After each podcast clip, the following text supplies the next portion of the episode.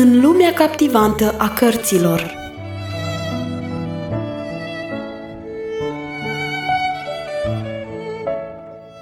Ascultați în continuare lecturarea cărții Secretul Mulțumirii, scrisă de Harriet Loomis Smith.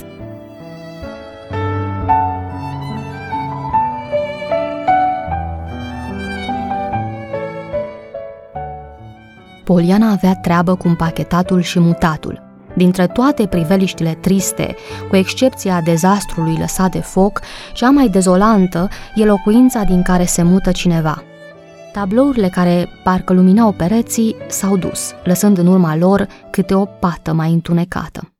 S-au dus și vazele de flori, ramele cu fotografii, figurinele și toate fleacurile pe care nu le vezi și nu le ții minte – toate fleacurile care alcătuiesc la oaltă un interior.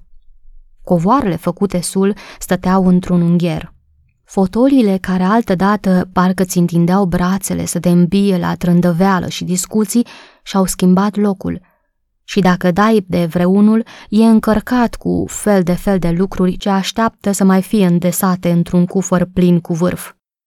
Confortul și ordinea mai sunt doar amintiri din vremurile îndepărtate. Pacea dulce a căminului e un poem învățat pe de rost, uitat cu desăvârșire. Poliana rămase în locuința lor până la expirarea contractului, fiindcă îi se părea că orașul New York e mai aproape de Pittsburgh Stătea cu chirie cu încă două femei tinere care lucrau în industria de război, dar care știuseră să-și păstreze destulă libertate ca să se ocupe cu ardoare de câțiva ofițeri tineri despre care vorbeau într-una. Poliana dormea pe o canapea de salon atunci când era în stare să doarmă. Nu era noapte să nu stea trează câteva ore gândindu-se la Jimmy și la secretul pe care nu voise să îl spună deocamdată. Polianei îi era acum de mare folos de prinderea ei cu răbdarea. Trebuia să se gândească mereu la o viață nouă care începea și la copilul pe care l-aștepta. Se îngrija mult de sănătatea ei. În fiecare zi se plimba o oră, două și mânca regulat, deși mâncarea îi se părea fără gust. Noaptea, când stătea trează, se ferea să plângă și nu se lăsa doborâtă de gânduri grele. Mai mult chiar, se fălea în sina ei cu loialitatea și curajul soțului ei și mulțumea lui Dumnezeu că îi dăduse puterea să nu-i spună nimic din ceea ce l-ar fi putut împiedica să-și facă datoria de cetățean. După ce se informaseră de tariful transporturilor, renunțaseră la ideea să-și trimită mobila la mătușa ei. Privind lucrurile din punct de vedere practic, aveau dreptate – Perspectiva unei monopolizări a energiei națiunii în vederea producerii materialului de război avusese ca urmare o scumpire nemaipomenită a tuturor fabricatelor. Datorită hărniciei Polianei, mobila părea nouă, așa că putea fi apreciată mult mai bine decât niște lucruri de ocazie.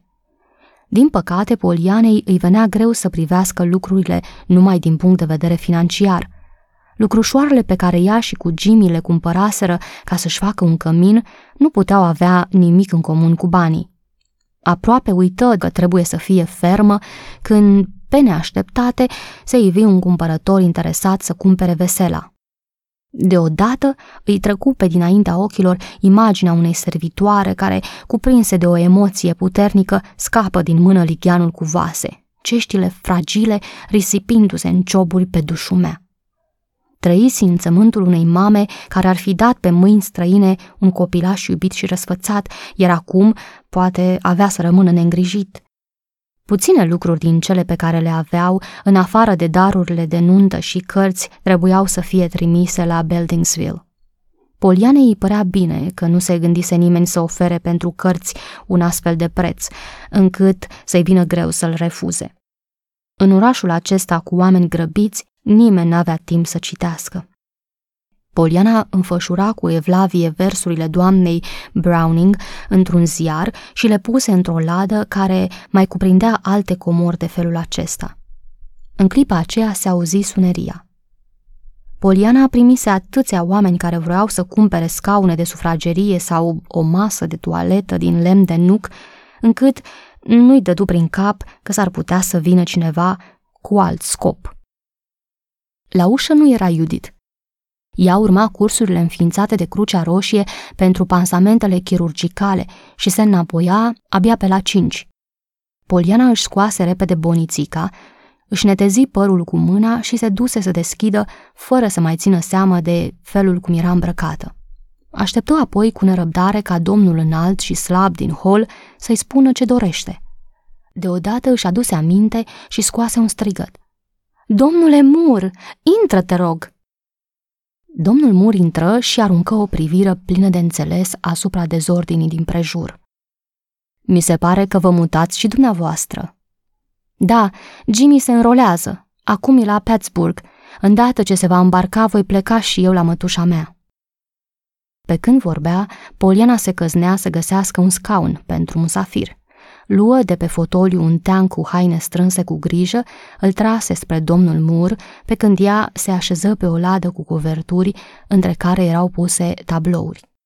Tatălui Gladys se așeză în felul lui pe care Poliana îl știa, cu picioarele întinse înainte. Parcă plutește ceva în atmosferă, spuse el. Ne mutăm și noi. Adevărat, unde vă mutați? Țineți minte că v-am vorbit despre orășelul în care am crescut. Acolo ne mutăm. Fața Polianei se însenină. Adevărat! Îmi închipui că vă bucurați. Da, îmi pare bine. E un loc mai potrivit pentru educarea băieților decât în orașul acesta. Cât va dura războiul, n-am să-mi fac casă, dar nu e greu să găsim una potrivită pentru noi și apoi acolo viața e mult mai liniștită.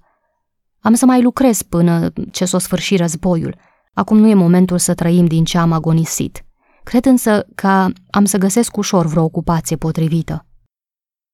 Poliana se întreba cum se va împăca doamna Mur cu această schimbare.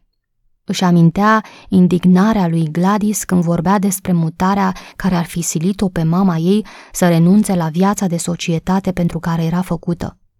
Deodată își aduse aminte că încă nu întrebase de doamna Mur și se grăbi să o facă. Sper că soția dumitale și-a revenit cu totul după accident. Domnul Mur schimbă poziția picioarelor, apoi răspunse. Da, soția mea și-a revenit, numai că... Se opri și o privi rugător de parcă voia să o cheme în ajutor. Nu o să mai fie niciodată așa cum a fost, adăugă el în grabă. Nu o să mai fie cum a fost? A fost rănită la obraz, știi? Am chemat chirurgii cei mai buni, dar a rămas cu semne.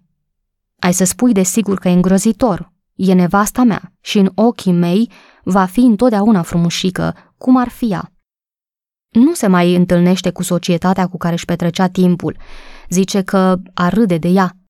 Nu știu, dar așa spune ea. Inima Polianei era plină de milă. Citea printre rânduri toate amănuntele. Femeia aceea desfigurată, care se ascundea de cei pe care îi socotise prieteni, ar fi putut inspira milă și unor oameni mai puțin simțitori decât era Poliana. Se gândi cât de mult ar fi suferit Gladys dacă ar fi văzut-o și ochii se umplură de lacrimi. Domnul Mur băgă de seamă tulburarea ei.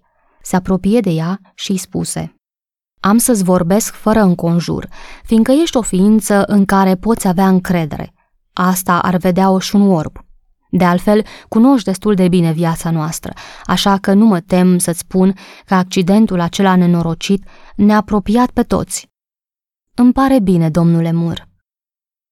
Rămase pe scaun privind țintă peretele gol din fața lui, căutând cuvintele potrivite care să-i exprime gândul. Dacă ar fi cu putință să fac să dispară semnele de pe obrazul soției mele, firește că aș face-o, chiar dacă ar fi să-mi sacrific mâna dreaptă. Oricare altul în locul meu ar face-o. Mi se pare totuși că nenorocirea asta a risipit neînțelegerile dintre noi. Azi își dă seama că pentru mine e tot una, cum arată în urma accidentului și asta pentru ea este o mare mângâiere. E nevasta mea și sentimentele mele nu au nimic de-a face cu exteriorul ei. Poliana citea iarăși printre rânduri și ghicea că pentru femeia aceea smulsă dintr-o dată din viața ei de petreceri și de curtezani, era o imensă consolare să aibă alături un suflet cinstit care nu se sinchisea de sluțirea pe care o suferise. Nu-i place să fie văzută, continuă el. Nu-i place să iasă fără mine. Ieșim mai mult când se întunecă și atunci își pune o voaletă deasă. La început purta gânduri de sinucidere, dar a înțeles ce durere mi-ar pricinui și nu mai vorbește de asta. Poliana își trecu mâna ușurel peste brațul lui ca o mângâiere, în timp ce domnul Mur scotea Batista să șteargă ochii. Înțelese că, de la el, moștenise Gladys sufletul cinstit și puterea de a iubi. Îndată ce o să fim instalați, spuse domnul Mur, străduindu-se să pară mai vesel, cumpăr o mașină. Cred că are să-i pară bine. Nevastă mea spune că pentru ea nu mai poate fi fericire pe lume, dar nu o cred. Vezi, coniță Poliana, rănile de pe obraz s-au vindecat. Au rămas doar semnele, dar rana din suflet nu se vindecă. Pe fetiță nu o poate scoate din gând. Așa e, aprobă și Poliana. Niciodată n-a avusese o părere prea bună despre doamna Mur, dar dacă ar fi fost acum în stare să se gândească fără remușcare la Gladys, ar fi pierdut cu totul stima ei. Recunoaște și dânsa, lămurea domnul Mur, că dacă ar fi fost altfel de mamă, Gladys trăia și azi, de aceea se ocupă cu atenție acum de băieți. Îi mai rămâne mult de învățat și mie la fel, încheie el cu sfială. Abia acum începem să ne dăm seama că a fi părinte înseamnă mai mult decât să te îngrijești de hrana și îmbrăcămintea copiilor.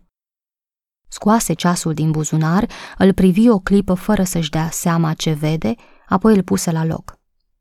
Băieții îmi vorbeau despre ceea ce învățase Gladys de la tine. Ziceau că e un joc. Mi se pare că era vorba să găsești un motiv de mulțumire în orice ți se întâmplă. Le vorbise mult despre asta și băieții au reținut mai mult decât își închipuia. Cred că înțelegi ce vreau să spun. Da, răspunse Poliana cu o privire radioasă. Înțeleg.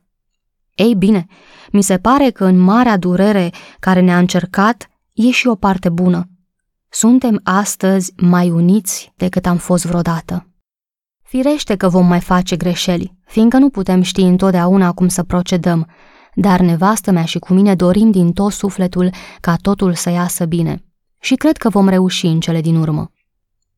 Se uită din nou la ceas, dar de data asta a văzut cât era ceasul și se sculă să plece. Trebuie să plec. Când te muți, ai multe pe cap, dar vroiam să te văd înainte de plecare. Știi, nu mi se întâmplă adeseori să vorbesc atât cât azi, dar știu că erai prietenă cu Gladys și apoi ești o ființă căreia îi te destăinui ușor. Dumnezeu să te aibă în paza lui, coniță Poliana. Îi strânse mâna tare, parcă să-i o zdrobească, și plecă ștergându-și ochii fățiși. În picioare, în mijlocul camerei răvășite, Poliana plângea, gândindu-se la Gladys. Fetița mea dragă, spuse ea cu glas tare, dacă ai ști tot ce se întâmplă, sunt sigură că un înger ți-a spus cât de mulțumit ar trebui să fii.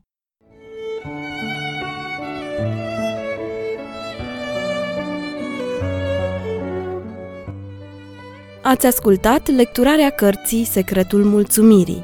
Vă așteptăm și data viitoare pentru un nou episod din povestea emoționantă a Polianei.